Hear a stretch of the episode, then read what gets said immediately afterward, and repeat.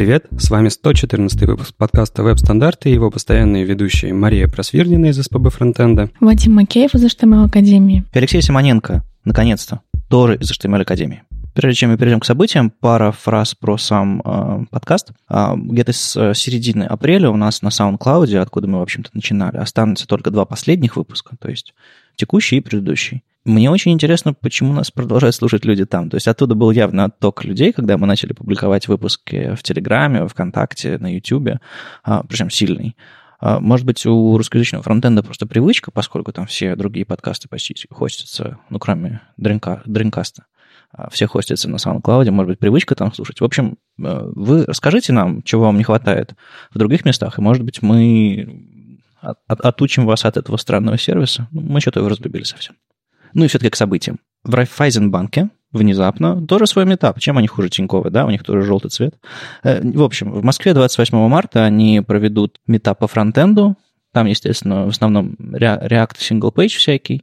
Но интересно, странно, что это все варится в домах компаний и не выходит на какие-то сообщества. Ну, ладно, тоже вариант. Все-таки бесплатная встреча вечером, про технологии поговорить. Тот же самый Тинькофф, желтенький, проведет Angular Meetup четвёртого апреля в Москве. Ну, понятно, что они с этим Angular'ом в Питере и в Москве, им нужны сотрудники, а вам интересно слушать, о чем они рассказывают, про их опыт использования. Так что тоже заходите. На следующий день, пятого апреля, в Новосибирске пройдет Энск Тех Токс номер два. Там ребята из Контура, из Яндекса расскажут всякое. В общем-то, фронтенд по всей стране шагает. А седьмого апреля пройдет сингл-пейдж митап номер четыре в Москве. Авито и Рома Дворнов и, и, и компания давно уже делают всякие спа-митапы. Не супер регулярно, но периодически. Так что, если вам интересно что-то более универсальное, чем, чем какой-нибудь там React, Angular, Vue, а что-то общее, их объединяющее, заходите седьмого апреля на этот митап. Дальше будет восьмого апреля BEM в Москве для новичков. Там более, более интенсивно еще расскажут про всякие, про, про BEM Stack и BEM Stack с привкусом React. В общем-то, все, что они умеют делать. Мы уже говорили про React Амстердам в Амстердаме. тринадцатого апреля, в общем-то, конференция пройдет, и там уже собралась программа, и вся эта история. Мы разыгрывали билет туда, и программа, программа полная. Так что, если вы едете или, или, или сомневаетесь, в общем-то, расскажите нам во всяких, во всех местах, где вы можете нам рассказать, хорошее ли было мероприятие, почему вы едете, почему не едете. Просто интересно, конференций по React развелось много, и какие из них хорошие, плохие, вот, не знаю, разные, разные бывают впечатления, от очень, очень хороших до очень плохих. Ну и очередная конференция по React в Финляндии, в Хельсинки, пройдет двадцать четвёртого — двадцать шестого апреля. Там, видимо, все три дня будут говорить про React. Будут всякие мастер-классы, там будет десант из Вены, из Берлина. В общем-то, много людей соберется. Я уж подумывал съездить, но потом подумал, что, господи, я же не пойму, о чем все эти люди говорят. Но буду, был бы рад видеть всех старых друзей. Ну и раз уж я в подкасте, надо рассказать про Safari. Тут вышел Safari десктопный одиннадцать точка один. А что нового? Нового очень много. Это как, как раз такой промежуточный релиз между большими релизами Safari, как и в прошлом году.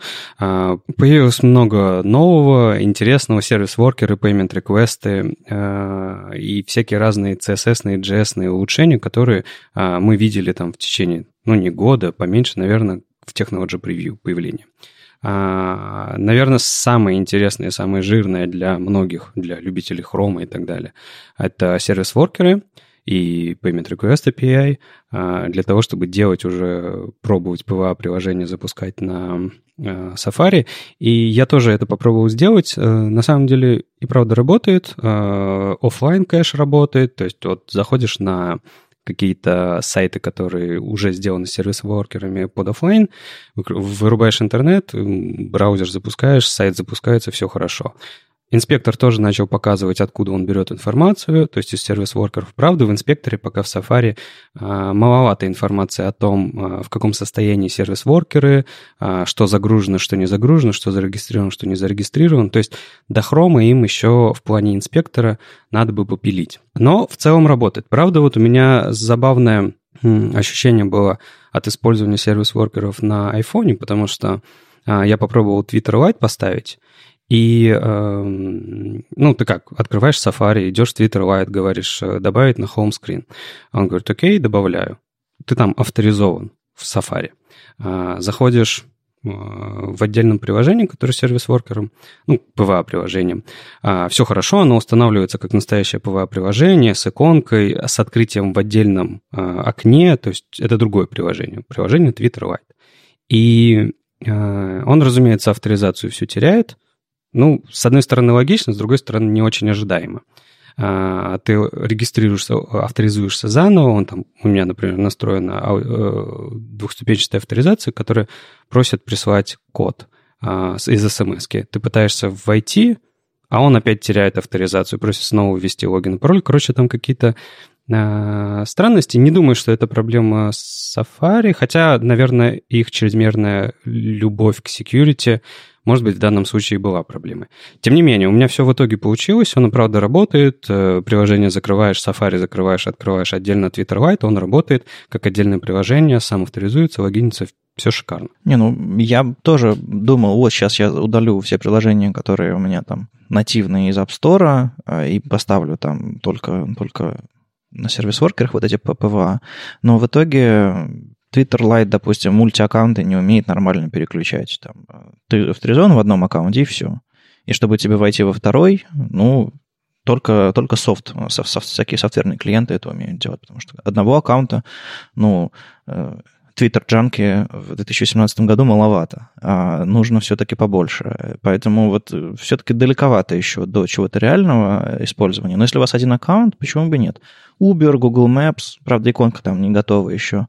А, что там еще? Какие-то карты, да, Google Maps, Twitter. В общем, есть несколько клиентов, по-моему, по-моему, Tinder из дейтингов тоже можно использовать как легкий клиент. В общем, всякое, всякое такое работает вполне себе как легкие приложения. Пробуйте, может быть, это будет проще, когда, знаете, вам не нужно будет качать двести метров обновлений ради того, что они, не знаю, перекрасили иконку. Ну, иногда совершенно какие-то вещи странные бывают. Если у вас, не знаю, там трафик... считается, или вам просто лень ждать, пока оно все обновится, или у вас места на телефоне нет. Может быть, это станет нормальным вариантом. Ну и надо сказать, что это очень-очень базовая поддержка пи ви эй-приложений, то есть сервис-воркеры сами по себе работают, но для того, чтобы э, были хорошие пи ви эй-приложения, вот все, что ты говорил, например, про сохранение сессий и других аккаунтов, есть огромное количество других эй пи ай, которые работают для пи ви эй-приложений. И есть отдельный тест, Progressive Web App Feature Detector, который показывает, что из, я не знаю, пятнадцати фич, которые нужны для пи ви эй-приложений, в Safari работает только две. Offline и Payment Request. Ну, нужны для пи ви эй-приложений фичи только те, которые вы используете, во-первых, и те, которые делают ваше приложение приложением. Поэтому, не знаю, это хоумскрин, сервис-воркеры. В принципе, этого, ну, то есть работа с манифестом. В принципе, этого должно хватить, чтобы сделать что-то базовое. В, это, в этом прелесть пи ви эй-приложения. Вам не нужно использовать все эй пи ай, чтобы доказать, что вы делаете пи ви эй. Вы просто делаете сайт, который умеет что-то больше, умеет устанавливаться и удобно так работать в таком режиме. А как бы, чтобы догнать поддержку на Android, как... реализацию, которую мы считаем типа эталонной пока что, самой крутой. Естественно, нужно этот список зачекать. А так нет никакого ultimate списка пи ви эй. Типа вот пока все галочки не поставишь, это точно не будет считаться пи ви эй. Все проще. Ну, в интернете все равно есть такой, видишь, тест, поэтому для кого-то это важно. Я думаю, что ребята из Chrome просто сделали для того, чтобы им проще было детектить, работает у других или нет. Не, это полезно понимать, потому что люди пишут пи ви эй-приложение для Android, ориентируясь туда, а потом... такие, и ждут то же самого, той же самой поддержки на Safari. Естественно, такого не бывает, поэтому нужно умнее писать, чтобы отсутствие какой-нибудь фичи не поломало вообще user experience. Потому что вот Максимилиано Фиртман написал статью очередную большую про фичи всякие Safari, которые поддерживаются, там не поддерживаются и так далее. И в итоге пришел к выводу, что в принципе... некоторые приложения, которые заточены под Android, под его реализацию, нормально работает, у некоторых проблем. Ну, окей, значит, поскольку все вышло в стейбл, не нужно ставить беты на свои устройства, разработчикам будет проще подтюнить их текущий пи ви эй, вставить детекцию, определение вообще фич и, собственно, подключать только то, что работает. Но, мне кажется, это вопрос там ближайшего времени, когда люди просто попробуют, как это работает. Все-таки... ПВА на iOS не так видимы хорошо, как в Chrome, допустим, на Android. Apple их не выпячивает совсем. Так что это пока все экспериментально, но в ваших руках попробовать проверить, как это работает. Не, ну, офлайн вещь хорошая. А помимо этого появилось много всяких небольших вещей. Это и возможность загружать директории, как файл upload, возможность использовать в си эс эс display contents, возможность использовать... Display contents сегодня еще будет в статье. Возможность использовать видеоконтент в, в имидже, в теге. А, разумеется, фон дисплей, который наконец-то появился, и сейчас получается, что его поддержка, она а, отличная. То есть и так-то это свойство, которое, а, ну, оно не влияло на... Оно не, если вы его использовали, оно не могло никак повлиять на работоспособность вашего сайта в старых браузерах. Ну, просто свойство не читается, все нормально, все работает как нормально. А, но при этом сейчас... А, работает фон-дисплей почти везде, и Зак Лазерман э, рассказал о том, что ему реализация фон-дисплея в Safari понравилась больше всего, потому что есть один случай, который э, он считает, что было бы неплохо предусмотреть. Этот случай не работает ни в Chrome, ни в Firefox, но замечательно работает в Safari. Он рассказал о том, что если у вас есть одно семейство шрифтов, ну, я не знаю, давайте возьмем, там, я не знаю, робота, одно семейство шрифтов, и вы подключаете его обычное начертание и курсивное начертание. Для обычного начертания вы просите э, браузер действовать с помощью фон-дисплей swap, то есть как только вы получаете шрифт, вы э, переклю... перерисовываете интерфейс с использованием этого шрифта. А курсивное начертание он предложил использовать браузеру с помощью фон-дисплея optional, то есть когда, э, то есть когда вы загружаете Этот шрифт, этот шрифт не заменяется на странице, он будет заменяться при следующей загрузке страницы, то есть из кэша. И в этом случае а, Зак ожидал, что при отрисовке ш, робота шрифтом обычным начертанием, а, чтобы а, браузер мог наклонным шрифтом делать само, наклонный шрифт делать самостоятельно, то есть не использовать начертание курсивное шрифта, который должен загрузиться в следующей итерации. Ну, Фокс Италик. Да, а просто взять те буквы, которые он получил, уже шрифт стандартный, наклонить, и будет какой-то, какой-то тип э, наклонного шрифта. Так работает в Safari, так не работает в Firefox и в Chrome. Он уже пошел, поставил ишьи.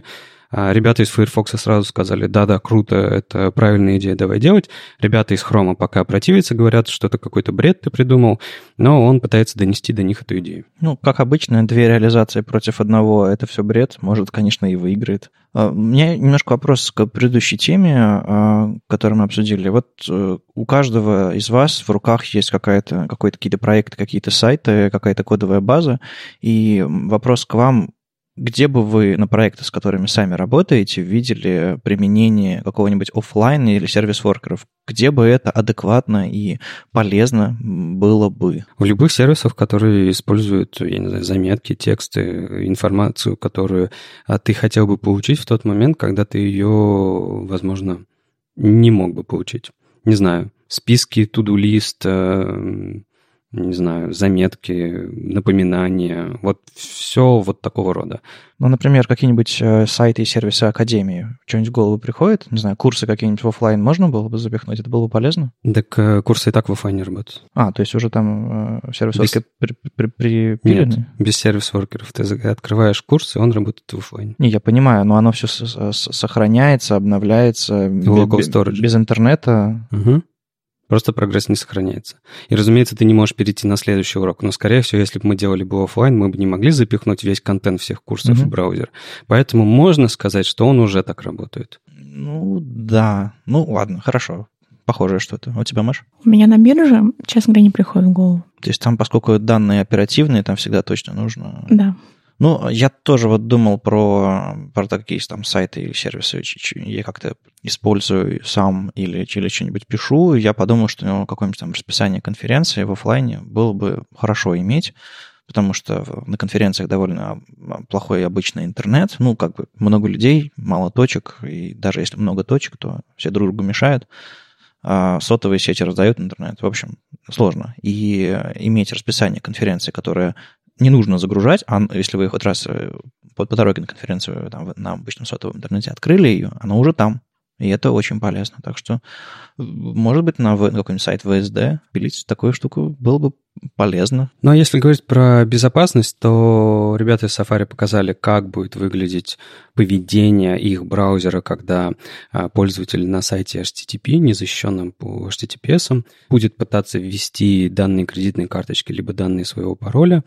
Ну, ожидаемо все красным мигает, точнее, адресная строка красным мигает, кричит о том, что веб-сайт not secure, то есть он по умолчанию такие сайты уже показывает красным, что этот сайт может быть несекьюрным. Но когда вы ставите фокус в поле кредитной карты либо пароля, он э, отдельно заменяет э, титул в браузере и полностью красно пишет, что браузер не секьюрный, не вводите туда свой логин и пароль.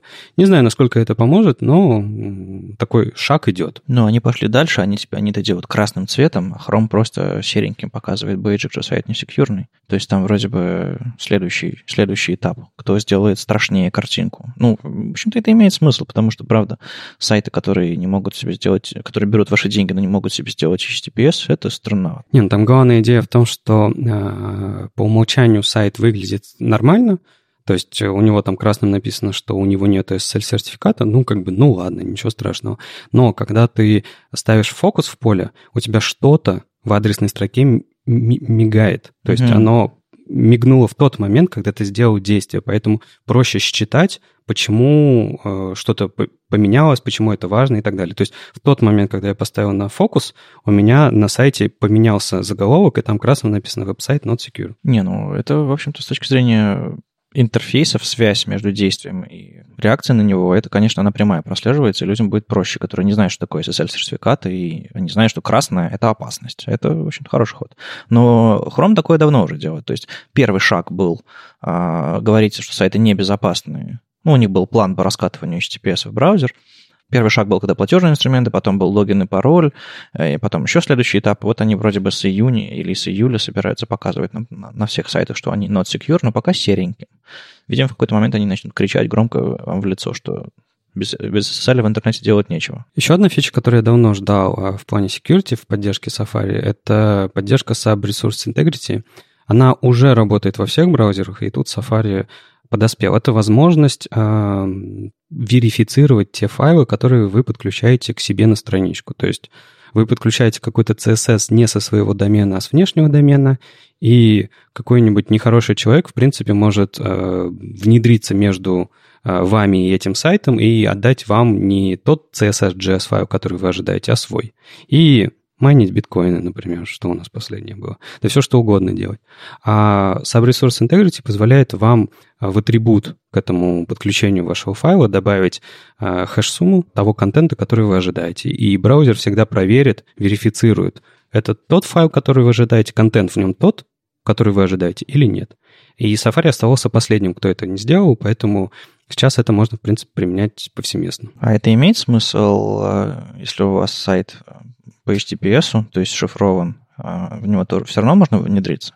Не, ну я понимаю, что есть специальные люди в погонах, которые могут стоять между эйч ти ти пи эс. Дело в том, что ты можешь же, я не знаю, не только перехватывая эйч ти ти пи, эйч ти ти пи эс трафик это делать, ты можешь закинуть, я не знаю, вирус на компьютер, который будет подменять локальным ди эн эс.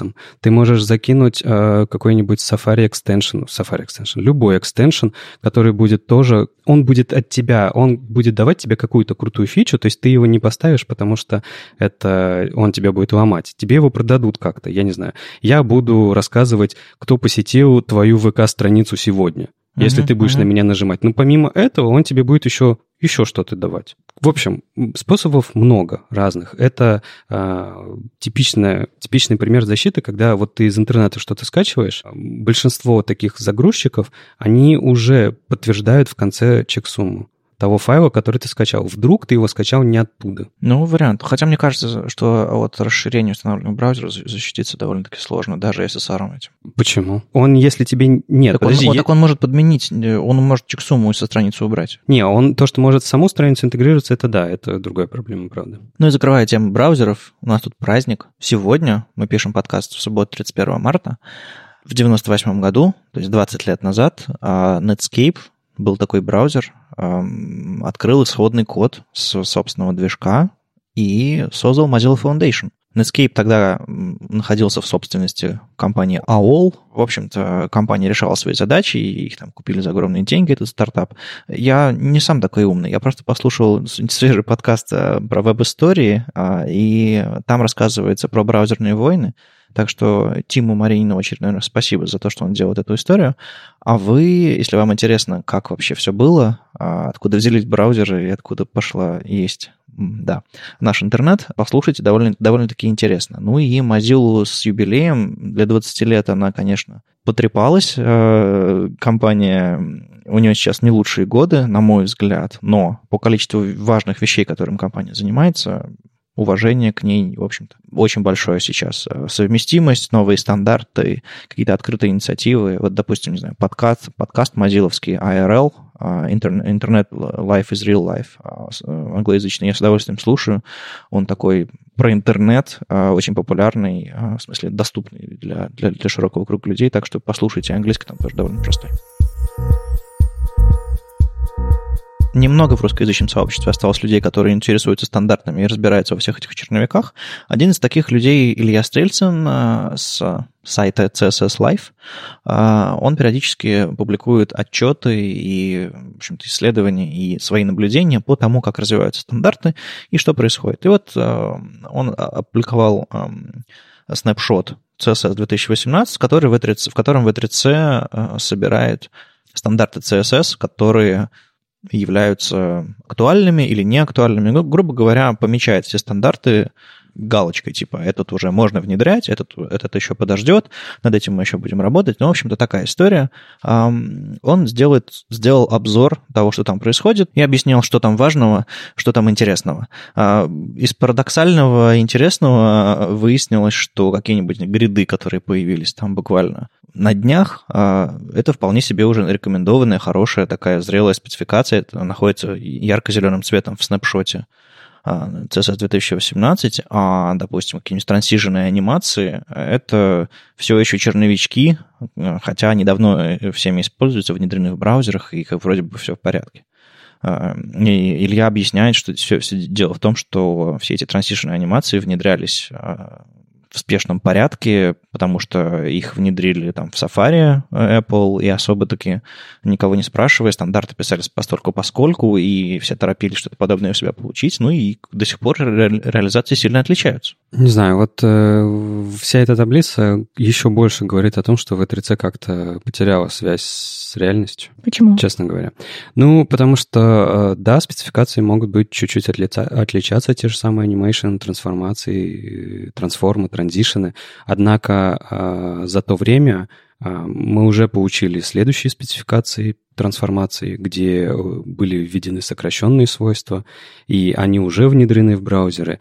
И не знаю, ну вот вы пользуетесь анимациями, трансформациями и транзишенами? Ну да. Ну да. да. И какие самые частые проблемы кросс-браузерности вы встречаете? Нет, там есть нюансы реализации, когда тебе нужно сделать что-то сложнее, чем изменить цвет. Я это понимаю, но какие частые проблемы вы встречаете вот в повседневной жизни? То, что в, э, в теории там есть какие-то сложные баги, окей, но какие реальные проблемы вы встречаете повседневно, когда реализуете анимацию? Ну, я делал сложные анимации с, с keyframe animation и, собственно, там порядок анимации и вообще как она рендерилась. Постоянно сталкивался с разницами в браузере. Я как бы года полтора уже не трогал вот эти эти штуки всерьез, но тогда мне это мешало, хотя в спеке написано так, а в реализации браузера было по-другому. Ну, то есть мы, наверное, здесь не так квалифицированы, как какие-нибудь ребята, которые делают что-то более сложное, какой-нибудь сложный моушен там с, с параллаксами, со всеми этими там переходами. И я думаю, эти, они могут рассказать вам какие-то сложности. Так что если вы нас слушаете и знаете какие-нибудь приключения в мире анимации трансишенов, вперед. А поменять цвет ссылочки плавно, ну, проблем нет, да. Ну, так и не только у такого, еще немножко сложнее задача. То есть я не считаю, что есть проблемы. То есть, да, проблемы в реализации наверняка есть, но, прости, в спецификации си эс эс два точка один тоже проблемы. Проблема реализации есть до сих пор. Это никому не мешает. Ты просто слишком серьезно относишься к, к тому, что какая-то спека... Нет. Что какая-то спека не является рекомендацией. Это понятно, но это написано working draft, и то есть это совсем же черновик. Это же даже не кандидат в рекомендации, это даже не, не чего-то дальше. То есть я какой посыл говорю? О том, что раньше, когда ты смотрел на статусы спецификации в дабл ю три си, ты прям, я не знаю, открывал для себя целый мир и думал, да, вот, теперь можно делать, можно и правда писать эти вещи в браузерах, на своих сайтах и так далее. Сейчас нет. Эти статусы ни на что не влияют. Я сейчас зайду в свое любимое место, в комнату с метафорами, и выужу что-нибудь. Ну, например, у тебя есть уважаемый ученый, кандидат наук каких-нибудь. Что такое кандидат наук? Есть какие-то четкий список требований, которые нужно сделать, чтобы у тебя Академия там, наук или какие-нибудь там другие... Я не знаю, как это все работает, неважно. Есть четкий список требований, чтобы получить статус этот. Что говорит э, тебе о человеке, когда он называет себя кандидатом наук? Ну, что, видимо, он какие-то штучки зачекал, что какие-то работы написал, и значит, и он так себя может называть. Это статус. Может ли человек настолько же умный быть, не имея статуса кандидата наук? Конечно, может. Он может, у него может быть точно такой же теоретический академический опыт, просто, ну, как бы он не поставил все галочки. Или, или у него огромный практический опыт работы, и он в, эту, в академическую сторону и, и даже не пытался лезть, там, подтвердить свои, свои знания. Это ни о чем не говорит. Это говорит только о том, что он какие-то галочки в процессе не зачекал. Но человек становится от этого уважаемым менее или нет, это не важно. И вот эти вот статусы рекомендаций, ну, есть у них там галочки, что должны быть нормальные реализации во всех браузерах. Должны быть все тесты пройдены. И, в частности, Илья объясняет, что с гридами так все легко получилось, потому что под гриды написали огромное количество тестов. И браузеры, реализовывая что-либо, все эти тесты прочекали, проверили, и ну, тест-driven development, у них все, все прошло, и спек стабильная, реализация стабильная, разницы нет. А с трансишными анимациями такого не сделали. Поэтому это недостатки старых процессов. Современные процессы на гридах мы смотрим, спек это сложно, посложнее, посложнее флексов и так далее. Современные процессы позволяют довольно-таки быстро выкатить спеку, быстро ее с тестами внедрить и поставить зеленую галочку, что у нас все работает. То есть я не разочарован в процессах ви три си-шных а современных. Старые, да, тянутся. Не, просто я не вижу э, каких-то предпосылок для того, чтобы кто-то сейчас пришел и начал писать тесты для си эс эс-анимаций, транзишенов и трансформов. Пишут? Ну, нет, окей, пишут. Для си эс эс два точка один, да, Microsoft тоже писал, когда хотел пиариться. Только я тут говорю о том, что это здорово, что есть такой институт в ви три си. Они занимаются исследовательской деятельностью. Круто. Есть практика. Практика говорит о том, что си эс эс, транзишены, анимации и трансформы мы используем уже, я не знаю, лет пять. И они нормально работают. Да, с проблемами, как и все в вебе. Я с тобой много не согласна, Вадим, и по твоей аналогии. Кандидат наук и какой-то другой человек... не кандидат наук, они вряд ли имеют одинаковый академический опыт. Может быть, они одинаково умные, но одинаковый академический опыт они вряд ли имеют. Mm-hmm. Это нет. Просто кажется немного странным, что, например, си эс эс-анимации, которые используются уже очень давно и повседневно, они все еще working draft, и какие-то другие спецификации, которые особо никем не используются, тоже working draft. Ну, тут вы просто очень всерьез воспринимаете статус спецификации. В смысле, это, это завязано на практику или, или нет? Не, я поясню, почему. Потому что ви три си организация, которая э, сделала так, чтобы к ней серьезно относились. А по факту, после появления альтернатив, э, оказалось, что есть способы другие, гораздо более быстрые в принятии решений. Ну, понятное дело, что можно лучше. Я просто имею в виду, что ситуация-то э, налаживается в том смысле, что мы не просто... Ну, чего вы хотите от организации сейчас? Чтобы они шлепнули э, на все спеки статус типа «внедрено и классно» и поехали дальше или что? Нет, зафиксировали текущее состояние дел и открыли следующую версию спецификации, пожалуйста. Э, текущее состояние дел в каком смысле? В смысле записать огромно на пяти страницах все проблемы, которые есть в браузерах? Запишите внизу к новым багс, да, и запустите новую версию спецификации. Просто кто это будет сейчас чинить все равно? Отношение к этому значительно меньше будет, чем вы запустите а, второго уровня спецификацию с исправленными этими багами и с новыми фичами.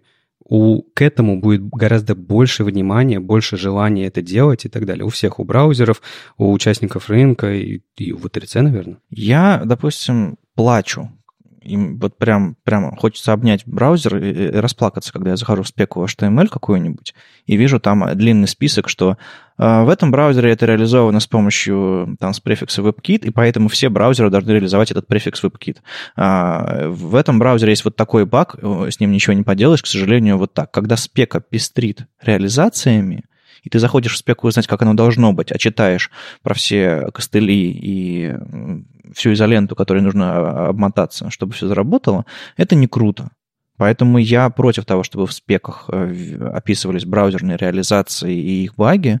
Я не очень понимаю, зачем это делать. Нет, какой-нибудь аппендикс сделать и описать особенности. Просто как это все еще иногда работает? Когда это, какая-то реализация в браузере появляется, и потом спека меняется под эту реализацию. Так, обратный процесс тоже работает. То есть можно, можно не обязательно фиксировать этот, этот баг и называть его багом. Можно всем договориться, что браузер будет вести себя так. Я, я не вижу проблемы в том, что... Ну, то есть для разработчиков все работает. Для ви три си, ну, они, они идут своим путем. Я надеюсь, они домучают эту спеку, и все будет хорошо. Ты просто... Я понял про баги. Да, это, это хор- хороший поинт. Если бы в спецификациях, которые имеют статус рекомендации, не было бы багов. Но те же самые градиенты, они приняты когда? Очень давно. Это самая забагованная спека. Не сталкивался, но возможно. Так нет, ну вот эти радиальные градиенты, с ними же постоянно в текущих браузерах что-то ломается.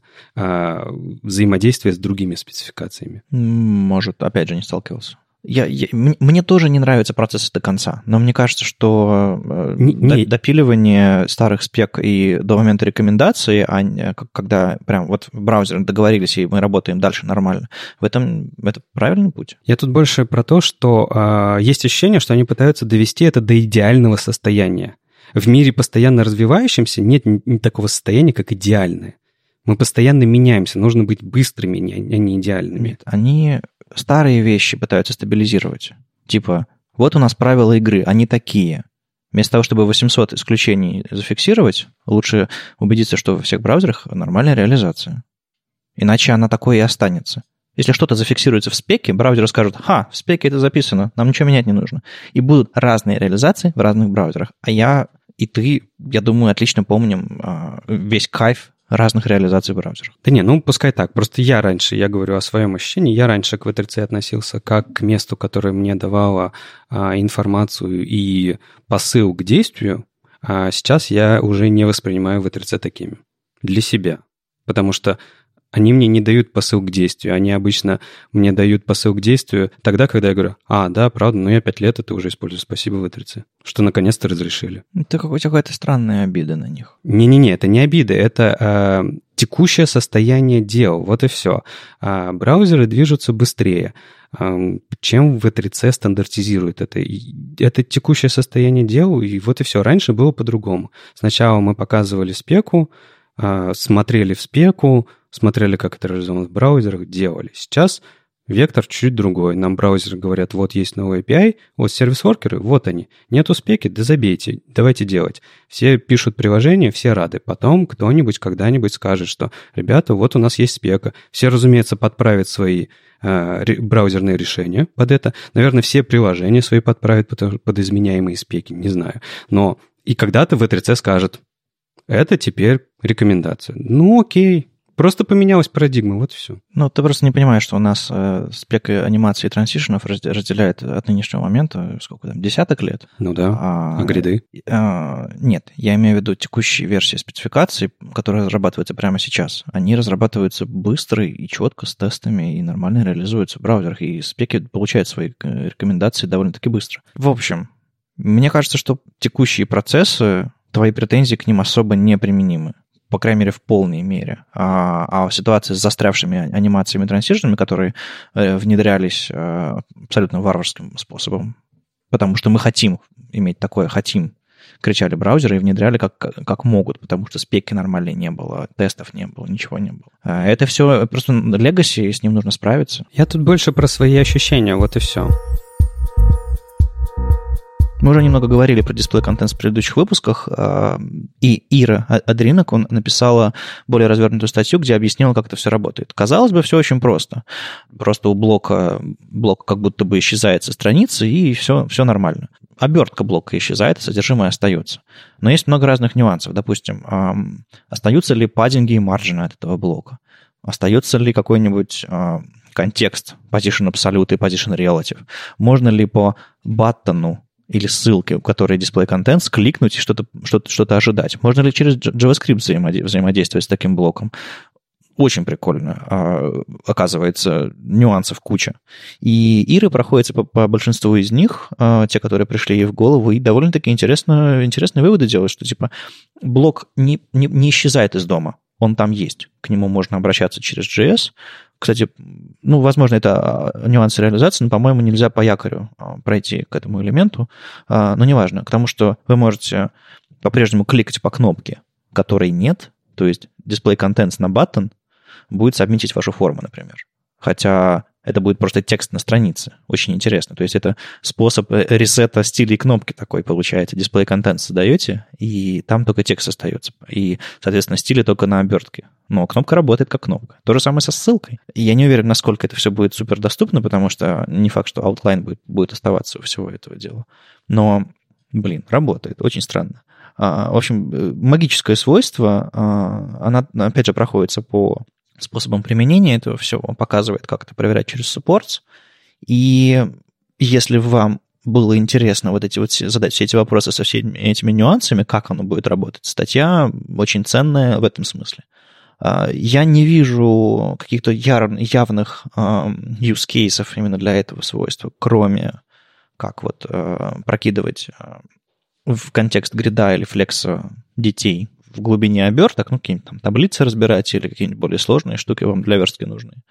Вернее, скорее для семантики. Но, может быть, вы придумаете что-то интересное, пишите нам, а это очень хорошая инструкция к тому, чего ожидать от этого свойства. Конечно, поддержка не широкая, как мы недавно сказали, но перспективы радужные. Когда мы верстаем обычные коробочки на страницах, ну, не знаю, каждый блок на странице квадратной формы коробка, даже если, если включить фон, особенно видно это все. И мы привыкли, что, типа, картиночку квадратную к квадратному блоку, они рядом, рядышком встают, стыкуются, и все, все классно. Но когда дело заходит, доходит до текста, до шрифтов, все совсем не так. Дело в том, что у шрифтов есть видимая часть, непосредственно глифы, непосредственно формы, букв, а есть невидимые части, которые позволяют им эм, в строке текста идти гармонично одна за другой, и буквы друг другу не мешают, между буквами отступы, сверху, снизу, это называется высота строки, это можно регулировать, бла-бла-бла. Есть всякие выносные элементы, которые пробивают эти границы, ну то есть у шрифтов длинная-длинная история, которая, эм, в общем-то, кажется немного диковатой разработчикам, которые особо в них не разбираются. Соответственно, разработчики стараются изо всех сил это все дело нейтрализовать, чтобы шрифты не мешали нам верстать своими дурацкими особенностями. И тут у меня смешанные чувства. С одной стороны, я понимаю, почему это хочется сделать, и на самом деле, если в каком-нибудь фотошопе, скетче попытаться повыравнивать по направляющим, по всяким там магнитным прилипающим штукам ваши блоки с текстом, редакторы помогают выравнивать оптически, а не по отступам ваши блоки с текстом. И это довольно-таки хорошая штука, потому что в дизайне, правда, важно не метрики шрифта, а как оно все взаимодействует с остальными элементами страницы.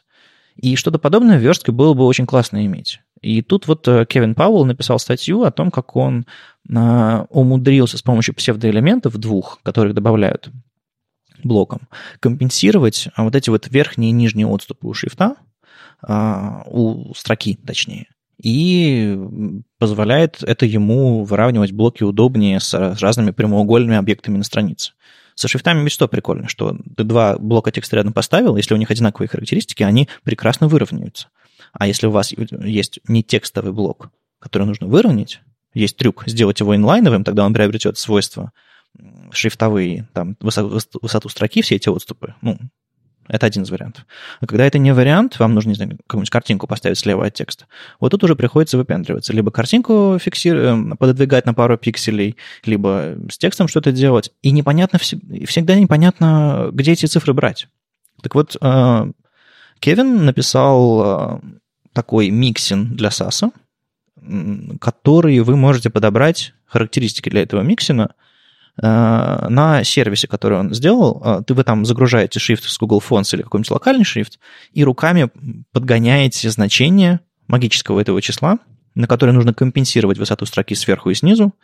Эти псевдоэлементы с отрицательными маржинами утягивают это все обратно. В общем, какая-то какая-то там инженерия происходит, и в итоге ваши текстовые блоки выравниваются по базовой линии шрифта, ну, там, где на линии, на которой буквы стоят, из которой свешиваются всякие хвостики, и по верхней линии, то есть так называемый cap height, по верхней линии прописных букв. Выглядит неплохо, но то, что для этого нужен сложный Sass-миксинг, то, что или иначе в си эс эс нужно руками подбирать характеристики шрифта, то, что это может рендериться по-разному на разных платформах, как сам говорит, как Кевин сам говорит, это, конечно, не очень. Но в этом месте про двойственность, которую я чувствую насчет этой статьи. С одной стороны, кажется, что это хак, и, господи, зачем? С другой стороны, мне частенько приходится... Никогда я работаю с обычным текстом, обычным текстом на странице. Когда нужно выровнять большой заголовок какой-нибудь, мне, правда, приходится компенсировать для каждого заголовка снова и снова, в зависимости от его размера шрифта. И если бы у меня, правда, был такой миксинг или набор каких-нибудь свойств, которые я могу быстренько, какой-нибудь класс, который я могу применить к своему шрифту, и он бы для больших заголовков на странице, вот таких штук, которые кажутся не просто текстом, а прям графической формой такой, которую хочется очень ровно и красиво выделить. Вот если бы у нас что-то подобное было, наверное, вот для, для такого случая применять этот миксинг или вот эти вот, этот подход имело бы смысл. И, наверное, такое бы можно было бы и где-нибудь в спеках описать, но я не, пока не уверен, как это можно сделать. Какое-нибудь свойство, которое ресетит а, блоки с текстом до их визуальных границ. Но там ведь не просто визуальные границы, там все, все, все еще сложнее. В общем, удивительная история. Если вам приходится что-то подобное делать, выравнивать там крупные заголовки текста, вперед. Хороший вариант. Если у вас не Sass, ну, можете стащить си эс эс-ную реализацию и все эти значения вводить, потому что, ну, как бы, у вас наверняка один и тот же шрифт на сайте используется, а не десяток каждый день разные. Поэтому какое-то это магическое число вставили в пару мест и заработало. В общем, интересный подход. Было бы классно иметь такой в си эс эс, но нет, но нет. Видимо, видимо, все-таки эти штуки не скоро туда сделают дорогу, просто потому что это, наверное, сложно будет реализовать именно адекватно, чтобы не поломать то, как шрифты в принципе рендерятся и как они гармонично все строки текста друг с другом взаимодействуют. В преддверии того, что и эс-модули э, наконец-то появятся во всех браузерах, мы, нам осталось подождать буквально Firefox следующего, э, и реализация будет кросс-браузерной, можно будет делать все, что хочется. И Лин Кларк э, написал такой большой-большой э, большой пост, где рассказал... Э, рассказала. Как... Рассказала. Это Лин. Mm-hmm. Она девочка, оказывается. Окей. Э, рассказала... в картинках, как работают на самом деле и эс-модули, зачем они нужны, какая была предыстория появления и что ждать нам в будущем. А, в принципе, я для себя там не узнал, честно говоря, ничего нового, потому что, в принципе, разбирал, пытался разобраться в и эс-модулях заранее. Но хочу сказать, что статья... Есть русский перевод, она большая и очень детальная в том, как работают и эс-модули, в чем основная проблема и какую она ре- ре- решает проблему. Как ты считаешь, Маша, пора уже начинать изучать и эс-модули, потому что и правда поддержка вот-вот, мы пока все это полифилим, веб-паками там и так далее, но придет ведь день, когда можно откинуть это все, по крайней мере, не обязательно в продакшене, на сайтах, но, может быть, для каких-то Node.js скриптов, либо каких-то инструментов, где поддержка, ну, не требуется такой большой, серьезной поддержки в прошлое. Да, конечно, я думаю, уже давно пора. Переходить на и эс-модули? Ну, по крайней мере, их изучить и посмотреть. Но у тебя же супер поддержка браузерная. Только последние версии последних браузеров, которыми пользуются клиенты. Да, я, ск- я скоро могу их вставить прямо в продакшн. У меня такое ощущение, что уже буквально вчера ты можешь это сделать. Но у Firefox вроде нет. Да, Firefox осталось подождать пару месяцев, шестидесятый выйдет, и можно будет все в продакшн отправлять. Мне кажется, что и эс-модули — это наконец-то та вещь, которая очень необходима была джей эс-у. Как в статье пишут, десять лет работы над стандартизацией — это такой большой срок, поэтому круто, что оно в итоге выходит. Вроде как Всем все нравится, вроде как более-менее все устаканилось. Единственное, до сих пор Node.js ребята думают о том, как же им решать вопрос определения, модуль это или не модуль, потому что это самый ключевой момент для того, чтобы правильно парсить новые и эс-модули. Это момент загрузки. Если в эйч ти эм эл в браузере, то все просто. Мы загружаем их через тег-скрипт и можем ему явно указать, что дальше будут идти type-модул, то в, с Node.js чуть проблема, чуть-чуть проблема с этим, потому что нет явного признака, указывающего на то, что внутри лежит и эс-модуль. Думают об отдельном расширении эм джей эс, но в последнее время эта идея уже не очень нравится. В общем, ребята очень активно сейчас в комьюнити ноды работают над этим, потому что, по идее, в следующей версии ноды, которая десятая, десятая, да, должна быть эл ти эс-релизом к осени, по идее, там должны быть и эс-модули, уже по умолчанию, чтобы там на следующий эл ти эс-ный период у нас уже нода была с, с реализацией того, что так нужно всем разработчикам. Основное, основное отличие и эс-модулей от э, текущих разных систем в том, что, ну, разумеется, если это не Common.js, то все остальные системы, они привнесены отдельными скриптами, это там Require.js, либо что-то такое, то есть ты должен подключить это в свой браузер для того, чтобы у тебя были какие-то модули. Это так себе история. Ну, это раньше такой подход почти сейчас уже не используется. В Node.js, понятно, есть альтернатива Common.js, поэтому такой необходимости обязательно перейти, перейти на отдельные импорты, на отдельные модули, и эс-модули нету.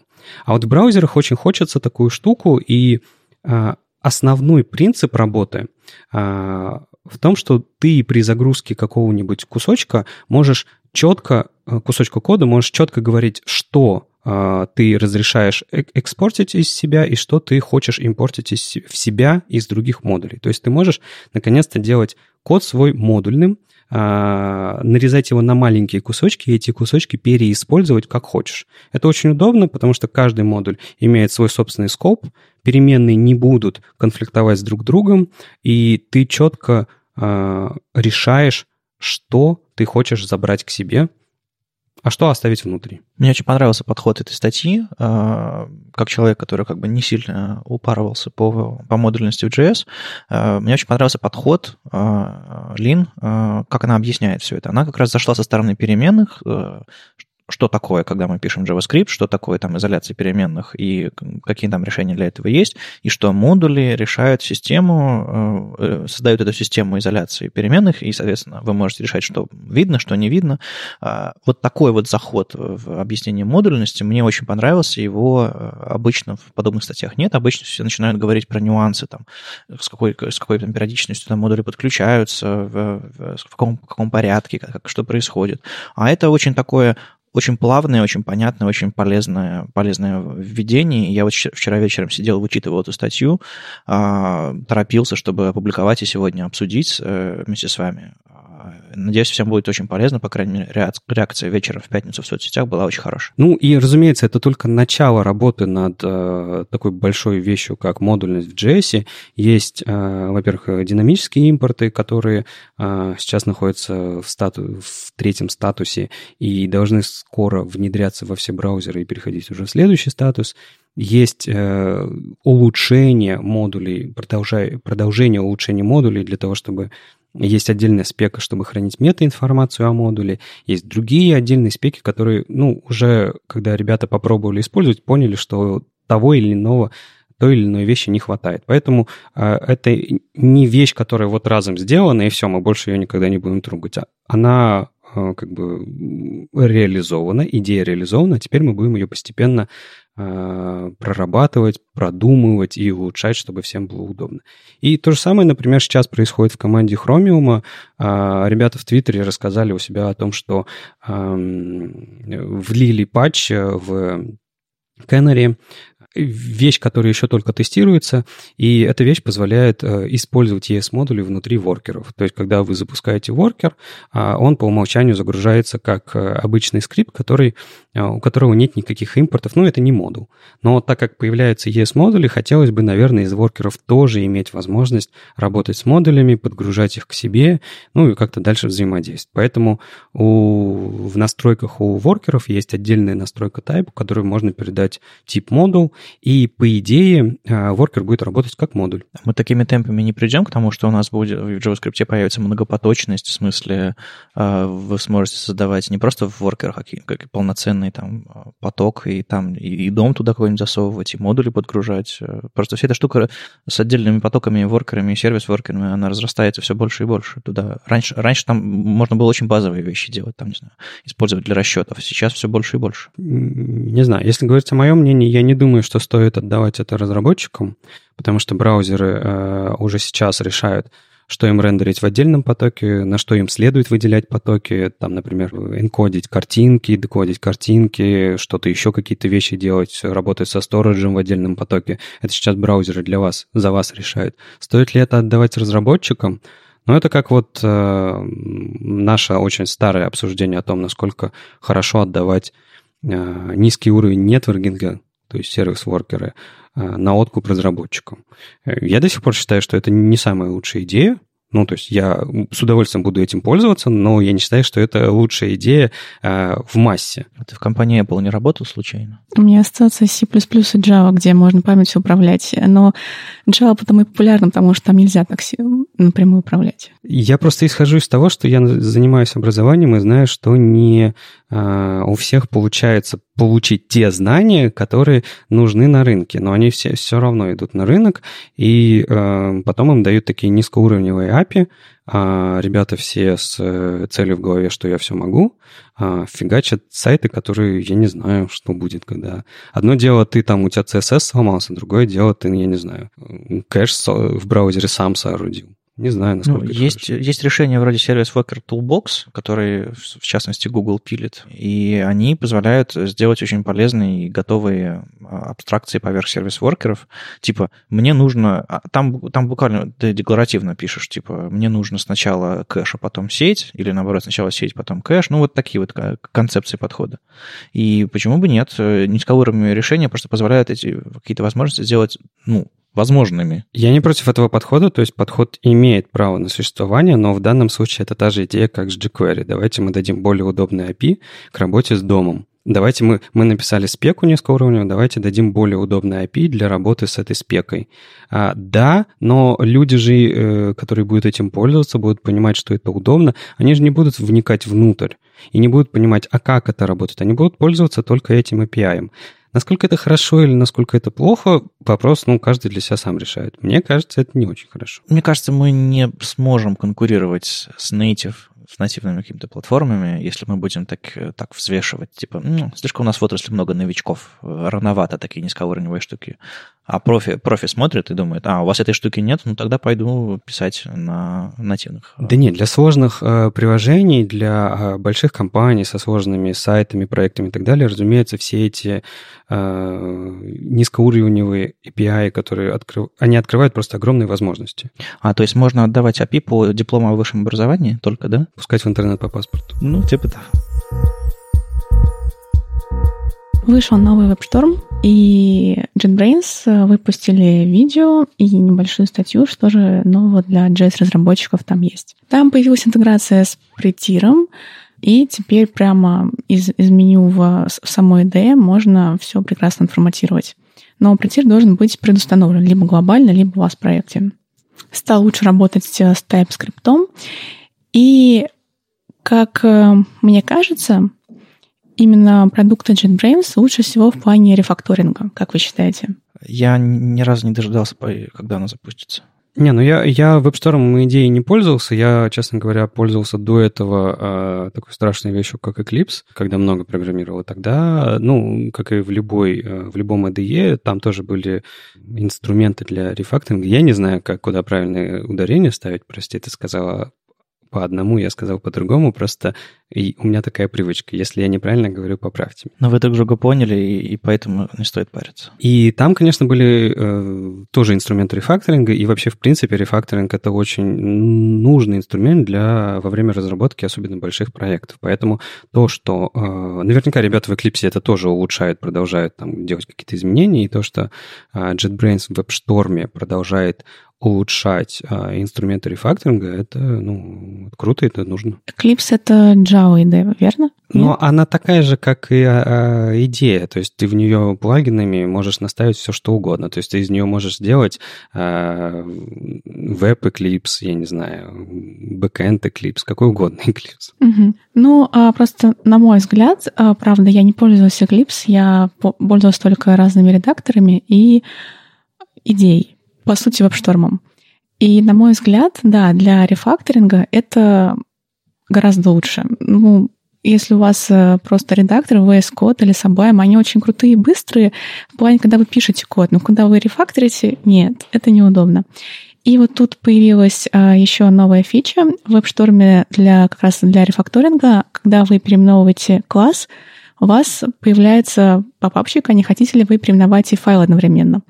То есть, например, если, опять же, в редакторе вы будете переименовывать классы, потом полезете в сам файл и будете тоже его отдельно переименовывать. Это прекрасно. У меня байка из жизни. две тысячи шестой год, наверное. Я сижу верстальщиком в компании, окруженный как, такими же, такими же верстальщиками, как я, разработчиками интерфейсов. А в соседнем кабинете сидят много джавистов. Соответственно, ну, код на Java, там джей эс пи, все дела, какие-то корпоративные истории. И мне нужно было что-то там переименовать, что-то там сделать такое. И я, ну, что-то очень серьезное, большое, что, что включало в себя всякие там шаблоны на, на Java тоже. Я пошел к главному большому программисту, мы сели вместе с ним за компьютер, и он показал мне, что делать. Я, я говорю, вот, а, все, я нашел это название класса, а, давайте мы сейчас сделаем автозамену. Сейчас открываю диалог типа Find and Replace, тяну мышку к, к, к кнопке Replace All, и он говорит, подожди. Серьезные программисты так не делают.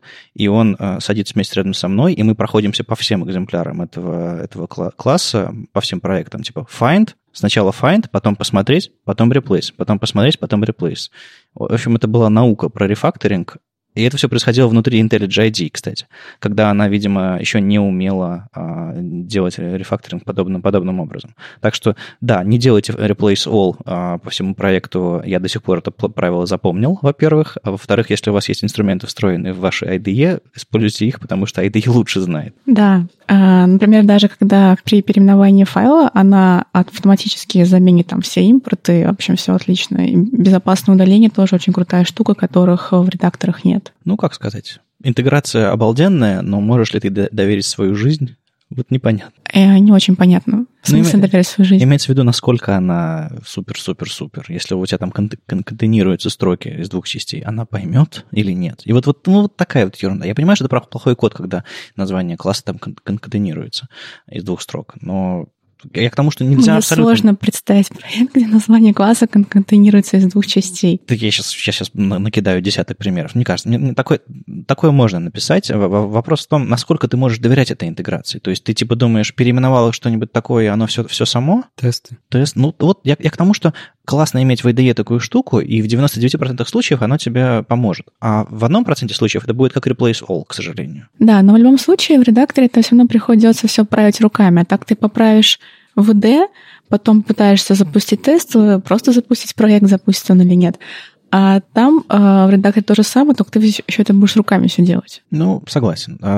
На самом деле я все больше замечаю, что я давно, давно не ставил новых плагинов в свой Atom, которым я пользуюсь как основным редактором. Но я замечаю, что периодически после обновления он начинает мне подсказывать имена классов в си эс эс, которые импортятся в текущую эйч ти эм эль-страницу, хотя новых пакетов я не ставил. И в эту сторону, насколько я знаю, ви эс Code очень сильно развивается, он анализирует джей эс встроенными пакетами, прям вот, которые идут вместе с ним, и тоже подсказывает там название там, классов, методов и всякого такого. И это, в общем-то, текстовые, даже текстовые редакторы типа ви эс Code, Atom, Sublime, не знаю, обрастают фичами ай ди и. Это круто, но если они обрастут до конца, они станут они такими же медленными. Они уже так такие же медленные. Так, погоди, тогда ты не мог дождаться, когда тебе запустится WebStorm, но дожидалась, когда запустится какой-нибудь ви эс Code? Да, я, я, я, я обманул. Я дождался, пока он запустится, увидел, как он выглядит, и закрыл его. Ну, серьезно, лучше страшно. Когда им постоянно пользуешься, привыкаешь. А вот когда сначала сидишь на ви эс Code, а потом приходишь на WebStorm, да. Понимаю, да. Ну, интеграция в macOS, и, в общем-то, ну, дж... раньше Java уши из идеи и WebStorm торчали еще сильнее, чем сейчас. Там файловый диалог, чтобы открыть файл с файловой системы или там найти корневую папку проекта, открывался джавовый. То есть не ретиновый, стрёмный, не похожий ни на что, с каким-то стрёмным деревом, с плюсиками и так далее. По-моему, сейчас они используют системный диалог, да? Еще раз, для чего? Ну, чтобы открыть файл или открыть директорию на файловой системе из, из, из идеи. Давно этого не делал, один проект. Там все нормально, вот без того, что ты описал, страшно. Ну да, значит, они интегрировались в macOS уже. А раньше это была такая Java-прижава, и было еще более страшно. В общем, классно, и я замечаю, на самом деле, что действительно люди, которые работают над большими проектами, одним большим проектом или там многими большими проектами, прям вот реально большими, которые, в которых нужно делать рефакторинг, в которых нужно делать какие-то более сложные вещи, чтобы не наломать дров или много ручной работы не делать. Они действительно пользуются все вот этими продуктами. И, насколько я знаю, это основной бизнес JetBrains — делать удобные ай ди и, неофициальные, для продуктов каких-то. Да, кроме того, они стали чуть лучше поддерживать Vue, ну, совсем на капельку, но все же неплохо.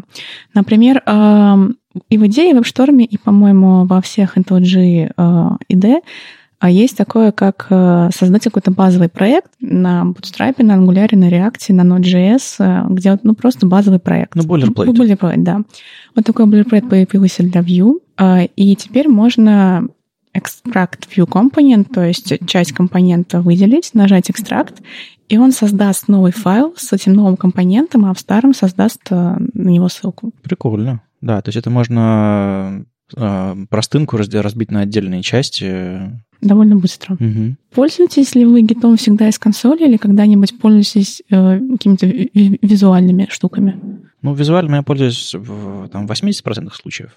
Серьезно? А, да, да. А, потому что так удобнее. Я как-то привыкла пользоваться из консоли, но, а, кстати, насколько я знаю, а, в идее тоже очень хорошая поддержка гита. Об этом есть отдельный доклад Миши Баранова с Питер си эс эс метапа буквально прошлого. Мы опубликовали видео недавно, так что ссылка обязательно будет, да.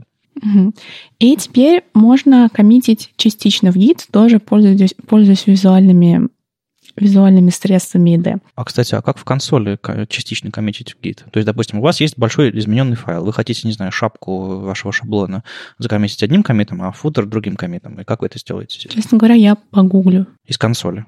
То есть непонятно. Я погуглю, я так не могу ответить. Лёш? Я так э, не делаю. Ну, в смысле, я мало коммичу, поэтому... Ну, ты мало коммитишь. Ты просто коммитишь по, по много за один раз. В смысле, я редко коммичу сейчас, потому что нет ага, времени писать понятно. Код. А, а так я просто стараюсь делать и так атомарные операции. Ну, конечно, такое бывает, но не в одном файле. Точнее, я не помню, когда у меня была необходимость в одном файле часть закоммитить сейчас, а часть нет. А мне очень нравится workflow, когда я беру файл какой-то... и мне нужно поправить несколько в них вещей, я правлю и убеждаюсь, что все то, что хорошо, все, все хорошо выглядит. Потом я иду в свой визуальный редактор, типа GitHub Desktop так умеет делать, Tower, Git Tower умеет так делать, и какие-то еще другие клиенты наверняка. Я прям кликаю по номерам строк, которые мне нужны, и он стейджит их. Я mm-hmm. пишу коммит, коммичу, а те, которые не застейджены, номера строк, я во втором коммите тыкаю, и получается отдельный коммит. Ну зачем? А, ну, потому что атомарные коммиты... А. Ну, то есть, если, допустим, я исправил одну вещь, и, которая прям важная, которую нужно протестить, и можно откатить, например, а и какую-нибудь мелочь исправил, я не хочу, я не люблю а, подкидывать в коммиты... не знаю, замену табов на пробелы, условно. Я люблю как бы вещи отдельно разделять. Это, это в девяноста процентах случаев это абсолютно бесполезно, и никто никогда этот коммит не будет ревертить, но это мой способ организации дерева коммитов, и мне он Нет, это порядок все, приводит. Это все правильно и понятно. Тут другой вопрос.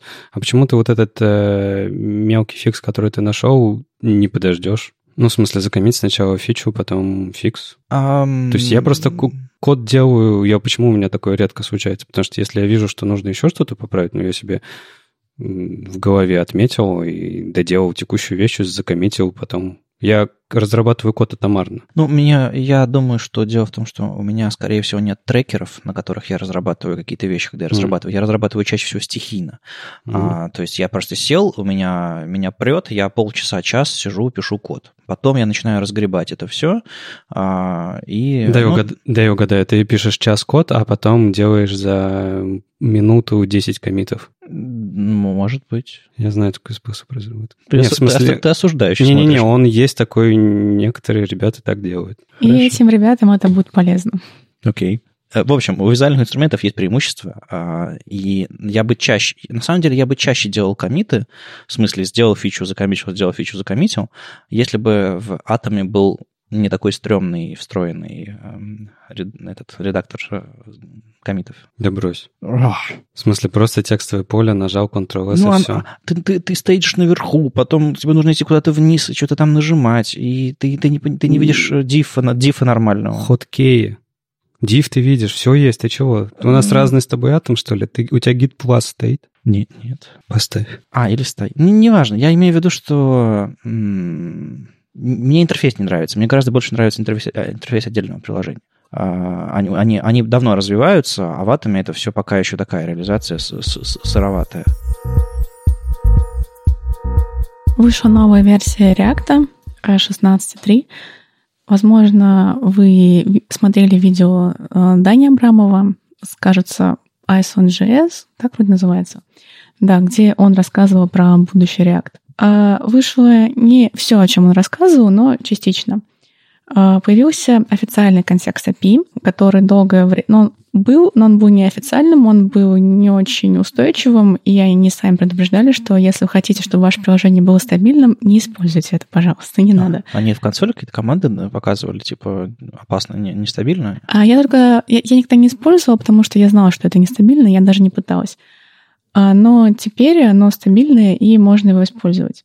То есть в чистом реакте, если вы хотите пробросить какие-то пропсы вниз, то вы будете это пробрасывать последовательно к ребенку, к ребенку, к ребенку и так далее. А, например, если у вас есть что-нибудь, что э, должно быть в очень многих компонентах, при этом, ну, их не нужно вот прям так, так, так пробрасывать по дереву вниз, а нужно, чтобы оно было где-нибудь там сразу внизу. А, например, какое-нибудь имя пользователя, не знаю, или тема, самый частый пример. И вот контекст эй пи ай, он как раз для таких вещей, где вы можете поставить контекст приложения. То есть, грубо говоря, вложенность компонентов не влияет на доступность каких-то там этих пропсов? Да, контекст доступен везде. Но контекст эй пи ай, мне кажется, довольно ожидаемая вещь, потому что, потому что в неустойчивом состоянии она была уже довольно давно. А, а вот новый жизненный цикл, я слышала, что вызывает больше вопросов. React хочет ввести себе асинхронный рендеринг. Для каких-то задач он нужен. Ну, я думаю, легко представить какие-то примеры. И для этого он немножечко изменяет жизненный цикл. Некоторые методы, которые были раньше, сейчас ä, призывают от них избавиться. Это Component View Mount, Component View Receive Props и Component View Update. Дело в том, что с новым жизненным циклом они могут выполняться несколько раз. Там разработчики часто использовали какие-то такие штуки, которые должны выполнить только один раз. Например, делали там какой-нибудь set state в каком-то случае или что-нибудь подобное. А сейчас я думаю, что все разработчики будут проводить постепенную миграцию. В шестнадцать точка три сейчас рекомендуют уже Component View Mount переименовать его Unsafe Component View Mount, подчеркивая, что он не очень безопасный. Дальше Component View Mount, Component Receive Props и Component View Update пропадут вообще, останутся только вот с префиксом Unsafe. И э, как раз вот э, появился новый компонент, Strict Mode Component. Э, если вы обернете свои компоненты в него, то он покажет вам вот все эти несоответствия, которые могут появиться с новыми версиями, чтобы вы это поправили. Это связано не только с жизненным циклом, там также э, появились... Э, Forward-ref эй пи ай, Create-ref эй пи ай, там тоже есть свои нюансы, и эти нюансы тоже вам покажутся, что у вас не так. А почему по умолчанию не показывать это в dev-моде, чтобы нервы беречь разработчику? А сейчас это еще не строго, то есть это будет в будущем. А, то есть это типа первый шаг к, к тому, чтобы выбросить старые эй пи ай. Это все будет очень последовательно производиться. Они сами пишут, что у них тоже много, естественно, написано на React, и они не хотят так в раз брать и все переписывать. Матиас Байнс рассказал о том, о следующей версии ви восемь шесть шесть, которая появится в Firefox, видимо, шестьдесят шесть, если не ошибаюсь. То есть сейчас, по идее, это все в бете, либо... По-моему, в бете. А, рассказал о улучшениях в, в языке.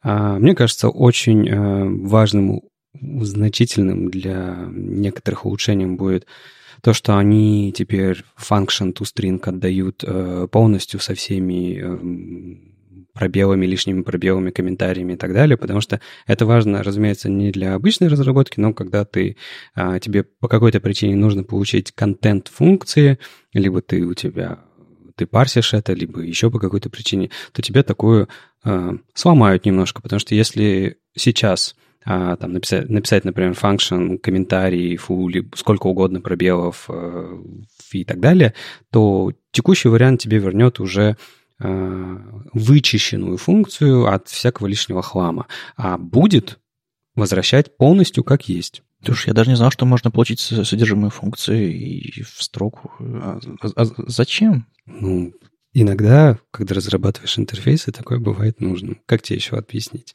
Use case какой-нибудь, у кого-нибудь в голове есть? Я просто первый раз слышу об этом. Нет. Любой объект, в JavaScript любой объект можно получить toString. Object toString, array toString и так далее, и так далее, и так далее. Это yeah. представление объекта в виде строки. Как ты это будешь использовать, это уже твоя задача. Окей. Okay. Ну, я просто говорю, что в объектах обычно хранятся, не знаю, там данные, а функция — это как бы твой собственный исходник, и в другой функции получить содержимое другой функции. Ну, например, вот ты в инструментах разработчика пишешь функцию, она тебе берет и разворачивает и показывает контент ее. Как это происходит? Не магия же. Как не магия? Подожди. Ну вот, видишь, не маги. А, ну, это будет просто немножко больно для тех, кто на это завязывался, потому что если вы раньше не ожидали, что там, например, кто-то два пробела поставит, кто-то не один пробел поставит, вам было это не важно, потому что вам Chrome условно все причесывал, отдавал хорошо и комментарии вырезал, то сейчас он будет вам отдавать как есть, и, возможно, ваши парсеры, которые юзают эту фичу, могут сломаться. Еще одна очень полезная вещь, я не знаю, спрашивал я когда-то, Машу, тебя или нет, ты видишь для себя случаи, когда ты в конструкции try-catch не хочешь указывать в кетч переменную с ошибкой? У тебя бывает такое, когда тебе переменная в кетче не нужна? А, возможно, бывает. Но согласись, тебя сейчас заставляют ее все время использовать, да. Потому что иначе как бы не будет работать конструкция. Меня это тоже всегда раздражало, и слава богу, что разработчики тоже это заметили. И вот в шестьдесят шестом хроме а, кетч можно вызывать, ну не вызывать, а обрамлять там все, что внутри, без параметров. По-моему, это прекрасно. То есть я знаю большой спор о том, что это ужасно из-за того, что э, провоцирует разработчиков не отслеживать ошибки. Ну, просто девнул, скидывать все. Ну да, ну нет, не важно, что ты там запускаешь, но ты просто даже ошибку не получаешь, ты не знаешь, что там. Угу. Но при этом я знаю случаи, когда вам не важно, какая ошибка, вы знаете, что любая ошибка, какая, какая бы там ни была, вы должны делать что-то. Без разницы. Например, вы парсите что-то.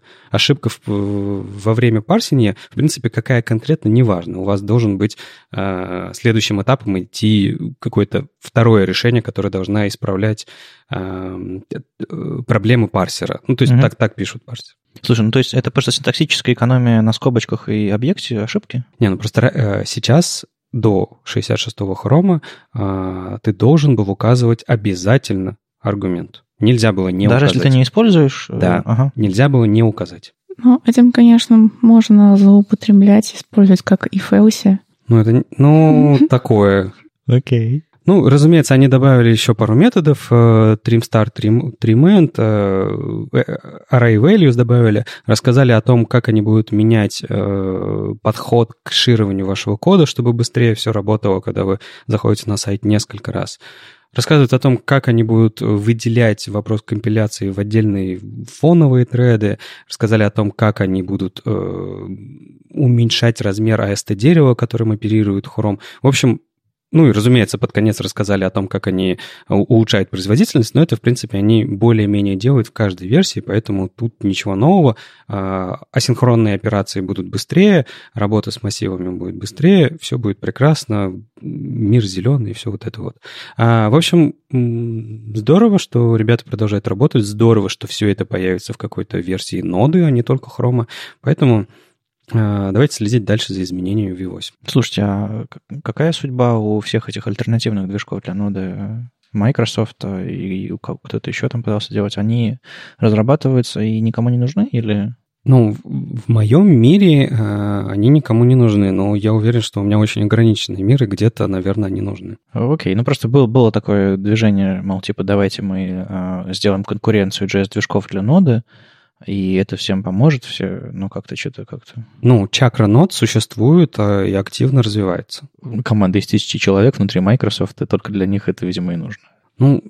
Я не знаю, что, как тебе тут аргументировать. Для меня необходимость использовать другой движок в ноде, и я эту необходимость не представляю. Так мы до одного браузера дойдем. Ну, может быть. Ну, хорошо, раз ты заговорил про ноду, тут э, не сегодняшний тред, но тред там, месячной давности о том, что э, ребята предлагают снова поднять вопрос. Э, этот вопрос уже поднимался ранее и был... Э, отвергнут. А сейчас ребята еще раз хотят обсудить возможность добавления веб-сокетов в ноду, ну, нативно в Core прям. А почему? Потому что это отдельный слой транспорта. То есть есть у нас эйч ти ти пи и другие, другие способы, и есть такая штука, как веб-сокеты. Почему раньше сказали, что нет, давайте не будем это делать? Потому что веб-сокеты по большей части взаимодействовали с браузерами, и ребята не хотели делать из ноды браузера без дом-движка. Я прям представляю первый комментарий. Но вы еще дом добавьте. Ну, типа того. Но потом сейчас же в десятой версии ноды появляется поддержка эйч ти ти пи два, в котором есть в том числе э, решение для, для работы э, стрима, стримов, чтобы с сервера прямо через стримы получать контент в браузере. Поэтому э, аргументация уже чуть-чуть видоизменилась, и те противники, которые были раньше, сейчас уже вроде как за. Поэтому э, тред снова подняли, э, вроде как э, все более-менее склоняются, что да, добав- давайте добавлять веб-сокеты в Core.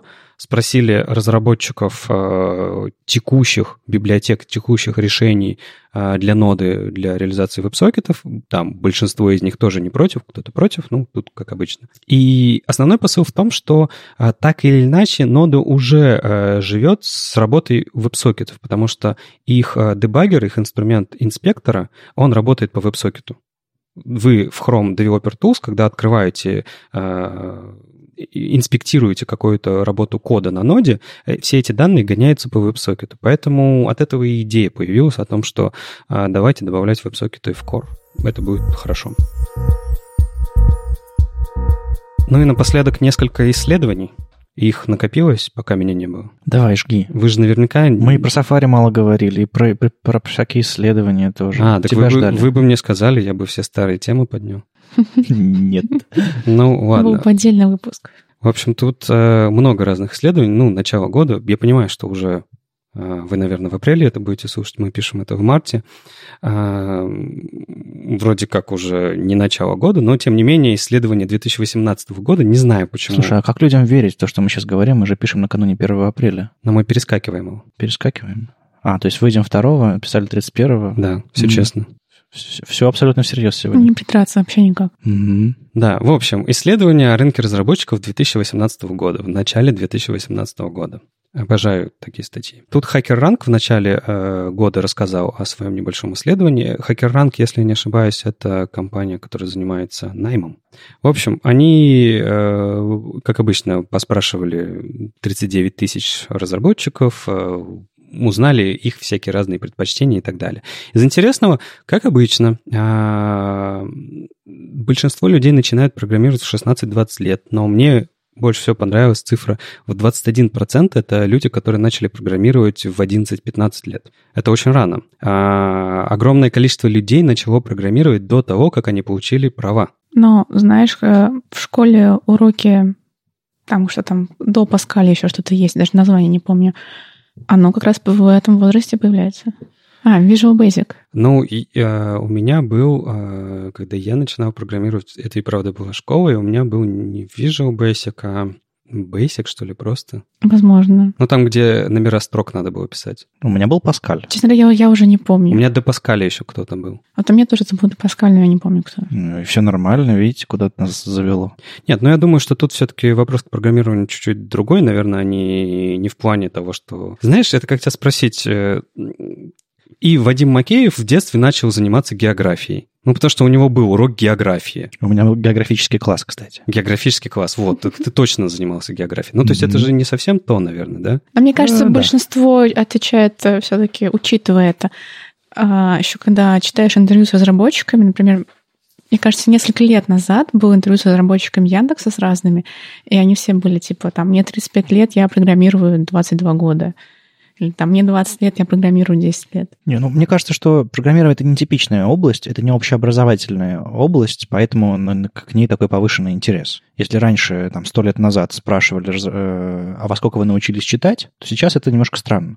Может быть, через сто лет вопросы про, что ты программировал в школе, ну да, понятно, я тоже программировал в школе и географию учил. Что такое? Не, ну раньше просто программирование в школе, вот в мое время, я не знаю, сколько там, двадцать лет назад, это было такое программирование, которое ни о чем, ни к чему и ни зачем. Ну даже это помогло мне, когда я перекинулся из журналиста в разработчика, даже это, эти основы, я вспомнил, они мне помогли. И я не про это, это, это разумеется, то есть они прививают там логику, мышление и все, и все такое. Я больше про то, что сейчас, когда ты в школе наверняка учишь какие-нибудь современные языки программирования, ты можешь прийти домой и что-то сделать. Тогда нет. Ну, у меня, во-первых, не было да. вот этой махины, у меня не, я не понимал, зачем и куда. И, и, пер, оглав... и перфо, перфокарты были тяжелые, да? И, и для кого все это нужно, понимаешь? А сейчас и приходилось я... целую стопку носить. Хотя бы пошел, сайтик нафигачил, я не знаю. Ну, то есть применимость гораздо выше сейчас. Ну, да. Ну, и как обычно, как вы учились программированию, до сих пор семьдесят три процента самостоятельно, школа, университет шестьдесят девять процентов, и до сих пор мало людей учатся, то есть всего лишь восемь процентов на курсах и интенсивах. Но при этом интересный э, факт тоже, что молодежь, то есть ребята, которым мало лет, объясню вдруг, кто забыл, что такое молодежь, восемнадцать-двадцать четыре года ребята в основном учатся по YouTube и по Stack Overflow. И это очень интересно, поэтому... Тут, разумеется, много-много всего интересного про то, что как JavaScript и так далее, но так как люди учатся по Stack Overflow, я предлагаю закрыть это исследование, потому что есть исследование Stack Overflow за две тысячи восемнадцатый год. Мне в этом смысле кажется, что у Stack Overflow наиболее э, интересные э, исследования, потому что и правда этим гребаным сайтом пользуются почти все. Ну ладно, большинство. И, как мы видим, некоторые даже пользуются им как учебником. То есть они там чему-то учатся. А почему он тебя так расстраивает, что ты даже сказал «гребаный сайт»? У нас, кстати, какая маркировка в iTunes? А гребаный — это какое-то ругательство? Это на грани. На грани? Ну ладно. Ну, ну я Олю-то все равно не победю в этом. Для Оли мне приходится помеху вставлять. Ладно, а, а в чем проблема со Stack Overflow? А, ну, а ты не знаешь про разработчиков на Stack Overflow? Ну, которые копипастят куски сниппетов Stack Overflow и таким образом программируют, байка ходит тут между метапами. Понимаю, но у каждого явления есть положительные и отрицательные стороны. Положительные стороны в том, что, ты, что я, когда, когда мне нужно найти какой-нибудь конвертатор из хекса в эр гэ бэ, но я знаю, куда идти. Окей, вот и все знают. Поэтому Stack Overflow делает хорошие исследования. А в этом исследовании поуча- поучаствовал Ну, много-много всяких разных чуваков, но в том числе пятьдесят семь процентов бэкэнд-девелоперов, сорок восемь процентов фуллстак-девелоперов. Это не цифра, которая должна сложиться в сто процентов. Это люди себя чувствуют бэкэнд-девелоперами, фронтенд-девелоперами, фуллстак-девелоперами сорок восемь процентов себя чувствуют, мобильными разработчиками двадцать процентов себя чувствуют. То есть примерный срез, кто отвечал на вопросы. Но в этом срезе есть, к сожалению, проблема. Конечно. шесть целых девять десятых процента женщин. В смысле? Ну, то есть такой срез. Он, мне кажется, плохо отражает количество... Я подумал, что ты говоришь, что из, из того, что они отвечали, кем они себя чувствуют, фронтенд-разработчиками и так далее, они сказали женщинам. Вот тут я испугался. Нет, я имею в виду люди, которые отвечали на вопросы, там всего семь процентов, если, если накрутить, то... Это как бы немножко странный срез. Это известная проблема о том, что женщины реже отвечают на опросники. Okay. Вот такие вот. Тем не менее, ну, чтобы вы тоже понимали, пятьдесят шесть процентов не контрибьютят в open source, но восемьдесят процентов считают кодинг своим хобби. Мне кажется, это вообще о многом говорит, в принципе, про отрасль, потому что для многих это так. Как? Ну, такое, знаешь, с печеньками, там, типа, на выходных покодить еще. То есть они... Не... Многие не считают это прям работой-работой. Многие считают это... В заводском смысле? Ну, ты вот встаешь с утра, приходишь на работу, работаешь, приходишь домой, и ты не работаешь. Очень много разработчиков приходят домой и продолжают работать. Над своими проектами, не над своими а, проектами. Ну, то есть ты имеешь в виду, что если у них есть работа, работа, и они приходят домой, они называют это хобби, даже будучи на работе, они все равно занимаются своим хобби. Да. А, ну, так, это, мне кажется, обалденное преимущество нашей отрасли, что есть в ней такие люди. Ну, это вопрос, обалденное это преимущество или нет. Ну, ты представь себе кассира, который приходит домой и начинает еще дома деньги считать. Я считаю, что кассиров давно пора заменить просто мешал скриптами, как и многих программистов, но это не в этом дело, да. А на самом деле я слышу о том, что это касается не только разработчиков, а любой умственной работы, что люди, которые работали на такой работе и на а, ну, какой-то более физической, и они действительно подчеркивали, что это гораздо круче, когда ты уходишь с работы, у тебя все, у тебя четкое разделение. Тебя, ты теперь не работаешь. А разработчик и, в принципе, опять же, любая местная работа, ты продолжаешь думать об этом хотя бы в фоне. Знаешь, почему я сказал, что я не уверен, что это очень хорошо, как ты сказал? Потому что отсюда же и получается выгорание и так далее. Умственная деятельность, она ограничена. Ты не можешь на сто двадцать процентов использовать свой мозг. Ну смотри, надо отдыхать. Я грузил мешки с цементом, и ровно в шесть часов у меня закончилась смена. Я иду домой и не работаю. Но моя спина восстанавливается, мои руки болят, и э, мое выгорание, в общем-то, никуда не девается. Видно, что твоя спина восстанавливается, а твой мозг продолжает работать в случае с программированием. Нет, зачем работать? Зачем мозгу работать, когда ты пишешь open-source проект свой? Действительно. Не, я имею в виду, что если люди получают удовольствие от того, что они кодят в свободное время, удовольствие, а не сроки, не дедлайны, еще чего-то. Это нормально. Я в свободное время говорю, хожу. Если бы у меня работа была ходить и говорить, я бы в свободное время тоже говорил и ходил. Это естественно. Так вот, для некоторых естественно заниматься чем-то созидательным. Я просто считаю, что когда твоя работа и твое хобби – это одно и то же, это на самом деле вредит и твоему работодателю, и тебе. Почему? Потому что когда ты можешь э, заниматься хобби чем-то другим, тебе проще переключаться, ты отдыхаешь от работы, ты отдыхаешь умственно, морально, я не знаю, как угодно. Ты делаешь что-то другое в другой сфере, и ты тратишь туда свой потенциал, там, креатива, творчество, чем бы ты ни занимался, неважно. Когда ты возвращаешься, у тебя как бы снова, ага, я вспомнил задачи и начинаю. Когда ты находишься постоянно в контексте программирования, мы сейчас не разделяем это работа или хобби. Контекст программирования, он один и тот же. Ты постоянно решаешь задачи. Угу. У тебя на входе данные, тебе нужно на выход данных. Ты не отдыхаешь, ты не прекращаешь работать. А если ты считаешь... То есть, когда люди говорят, что им нравится такое ощущение, они просто еще не дошли до того этапа, когда они поняли, что им это встанет боком. Нет, то есть приходит в понедельник утром несвежий программист, ты смотришь на него и думаешь, опять все выходные опенсорсил, да? Ну, и это плохо, потому что он будет э, не такой свежий, как мог бы быть, если бы он все, все выходные, не знаю, катался на лошади. Он не сможет решать задачи эффективно, ну да. Эффективность-то страдает. С другой стороны...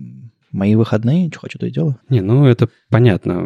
И здоровье твое, и вот это вот все. Делайте, что хотите, конечно. Все, все все равно не бессмертны. Серьезно? Да. Да что сегодня день откровений какой-то. В общем,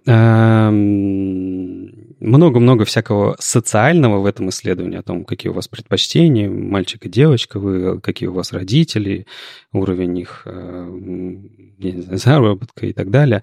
Это все понятно, это, как обычно, все интересно. Единственное, что стоит сказать, до сих пор, как и в прошлом году, как и в позапрошлом году, самое большое количество разработчиков – это двадцать пять - тридцать четыре года. То есть мы потихонечку стареем. А интересно, эта цифра двигается каждый год? Знаешь, двадцать шесть - тридцать пять, двадцать семь - тридцать шесть. Было бы забавно. Ну, наверное... Типа, ну, новые люди-то приходят, поэтому я не думаю... Она, я думаю, она скорее расширяется в обе стороны, чем двигается. Ну да, потому что восемнадцать - двадцать четыре года двадцать три процента. А мне еще нравится тут граф или, господи, ну, визуализация, как технологии с, друг с другом соединяются. То есть они набросали все штуки, которые люди упомянули, как фреймворки, название технологий, еще чего-то. И м, такие кластеры маленькие разных технологий, ну, графические, и веб-технологии там в одном, в одном кластере, какие-нибудь там серверные технологии на другом кластере, и периодически между ними, между ними такие связи так между кластерами. И, ну, в общем, это очень интересная визуализация. Суть всех визуализаций в том, что вы можете видеть неочевидные взаимосвязи. Вот, вот только вот в этом смысле. И просто красивая картинка, чем люди сейчас занимаются. Какие кружочки крупнее, какие, какие связи между ними неожиданные возникают. Поэтому, если не смотреть там на какие-то перекосы и какие-нибудь там странные вопросы, которые задаются Stack Overflow, там, в принципе, можно нарыть интересных вещей, если вы думаете, куда двигаться дальше в отрасли, если вы думаете входить в отрасль. Ну, ну в общем. Насчет связи не нужно не забывать, что корреляция не означает причинность. Понял. Понял. Уделали, да? Вообще нечем крыть. Я, на самом деле, удивился на ответ, во сколько разработчики встают. Мне казалось... Подожди, они ложатся? Да, ну, как оказалось, да. Мне казалось, я ожидал, что там будет что-нибудь типа около десять утра, одиннадцать утра, двенадцать утра, ну, или это уже день. А тут оказывается, что большинство разработчиков встают в семь утра, в восемь утра. двадцать девять процентов, а двадцать восемь процентов в шесть утра, семь утра. Господи, бедные люди, наверное. Но Может на... быть, они... Это просто статистически прибежали люди, которые работают в корпоративном секторе, где нужно приходить ровно по расписанию. А, ну, оттуда ведь, да, все со Stack Overflow? А я не знаю. Я, опять же, прошу записать в протокол, что я против того, чтобы обвинять Stack Overflow в том, что это, не знаю, плохой сайт или еще что-то такое. Обалденный инструмент. То, что люди неплохо им пользуются, ну, и, кар... и карандашом простым можно убить человека. Да, в общем, люди, как обычно, во всем виноваты. Но вот мое подтверждение о том, что люди могут выгорать. Смотри, на вопрос, как много времени вы проводите за компьютером, девять-двенадцать часов ответило подавляющее большинство. Так ведь говорят про пятьдесят два процента. Какую часть дня вы дышите? Не-не, ну двенадцать часов за компьютером, прикинь. За компьютером. Бабушка, успокойся. Просто мне кажется, мы ну, столько серьезно. же за компьютером. Что значит за компьютером? Сколько, сколько времени вы смотрите в свой мобильный телефон? Да сколько хочу, столько и смотрю. Просто времена меняются. Наши представления о том, что, не знаю, когда говорили, вот сделаешь уроки, По- поужинаешь и можешь час провести за компьютером. Ага, хорошо, окей, да, все такие счастливые, хорошие. И знаешь, сколько, э, как, какая цифра наибольшую популярность э, взяла, на, отвечая на вопрос, как много часов проводят разработчики на улице? Слушай, раньше люди умирали от, от, от перелома спины и передозировки героина, а сегодня они умирают от того, что они м- мало ходят по улицам. Как бы все нормально, просто меняются тренды. Я не вижу, э, я, в общем, не люблю состояние, когда люди говорят... Вот в наше время. А если я не ошибаюсь, там был какой-то вопрос про депрессию? Вроде бы где-то было, наверняка там будут интересные данные, и про здоровье там был вопрос, и наверняка там интересные данные. А, но я уже пошел в языки программирования, потому что там, как обычно, JavaScript самый популярный, а эйч ти эм эль тоже наверху популярности. Это должно тебя радовать, Вадим. эйч ти эм эль популярен. Хороший язык программирования. Я пробовал. А, на самом деле восемь целых пять десятых процента считают, что у них есть какие-то ментальные... в общем-то, психологические сложности, типа депрессии, эмоциональных расстройств. Конечно, он на улицу даже не выходит. Но это небольшой процент, большинству это не мешает. Тем временем в Петербурге тридцать первое марта, на улице солнце, на улице плюс три, а мы говорим про депрессию. Весна, ребят. В общем, в базе данных, как обычно, не знаю, почему до сих пор MySQL лучше всех, пятьдесят восемь процентов. Почему-то про фреймворки, самым популярным фреймворком является Node.js, сорок девять процентов. Хороший фреймворк. Ну, там, правда, сказано, конечно, фреймворки, библиотеки и инструменты. Ну, наверное, Node.js подходит. Ну, а так вообще, кстати, Angular-то популярнее React на Stack Overflow. Опять же, не... то популярнее, о чем громче говорят. Тут, кстати, есть профессиональный опыт. И у большинства ноль целых два года. ноль целых два года? ноль-два года. Окей. Ну, нет, мы, мы знаем, что в, в, это такая отрасль, в которую люди входят толпами, изучив какие-то основы. И это прекрасно, несмотря на то, что это приводит к проблемам, это все равно дает нам очень много свежей крови. Есть еще интересная штука. То есть, понятно, когда мы постоянно разрабатываем в той экосистеме, которая у нас есть. Но ребята из Stack Overflow спросили вопрос, в какой бы вы хотели платформе попробовать разработ- разрабатывать больше всего, какая вам э, нравится больше всего платформа. И в плане нравится больше всего люди ответили за Rust. Язык программирования. семьдесят восемь процентов хотели, он им нравится, и при этом хотят. Но языки, которые нравятся, это Rust, Kotlin, Python. Это прикольно. JavaScript не на самом верху. JavaScript всего шестьдесят один процент. Python при его возрасте на третьем месте неплохо. Ну да. Я думаю, это связано просто с тем, что Python очень активно используется в нейронках, искусственном интеллекте, mm-hmm. вот этом во всем. Поэтому, разумеется, ребята хотят. Потому что это как раз-таки видно по второму вопросу, в какие фреймворки больше всего нравятся. И там самый популярный, семьдесят три процента, это TensorFlow, который как раз позволяет всем этим заниматься. С вами был сто четырнадцатый выпуск подкаста «Веб-стандарты» и его постоянные ведущие Мария Просвирнина из эс пэ бэ Фронтенда, Вадим Макеев из эйч ти эм эл-академии и Алексей Симоненко, к нам вернувшийся из эйч ти эм эл-академии. Оля уехал в Италию. У нас э, такой, такой теперь состав на ближайшие выпуски. Мы будем звать гостей и держать вас в курсе. Услышимся на следующей неделе. Пока. Пока. Пока.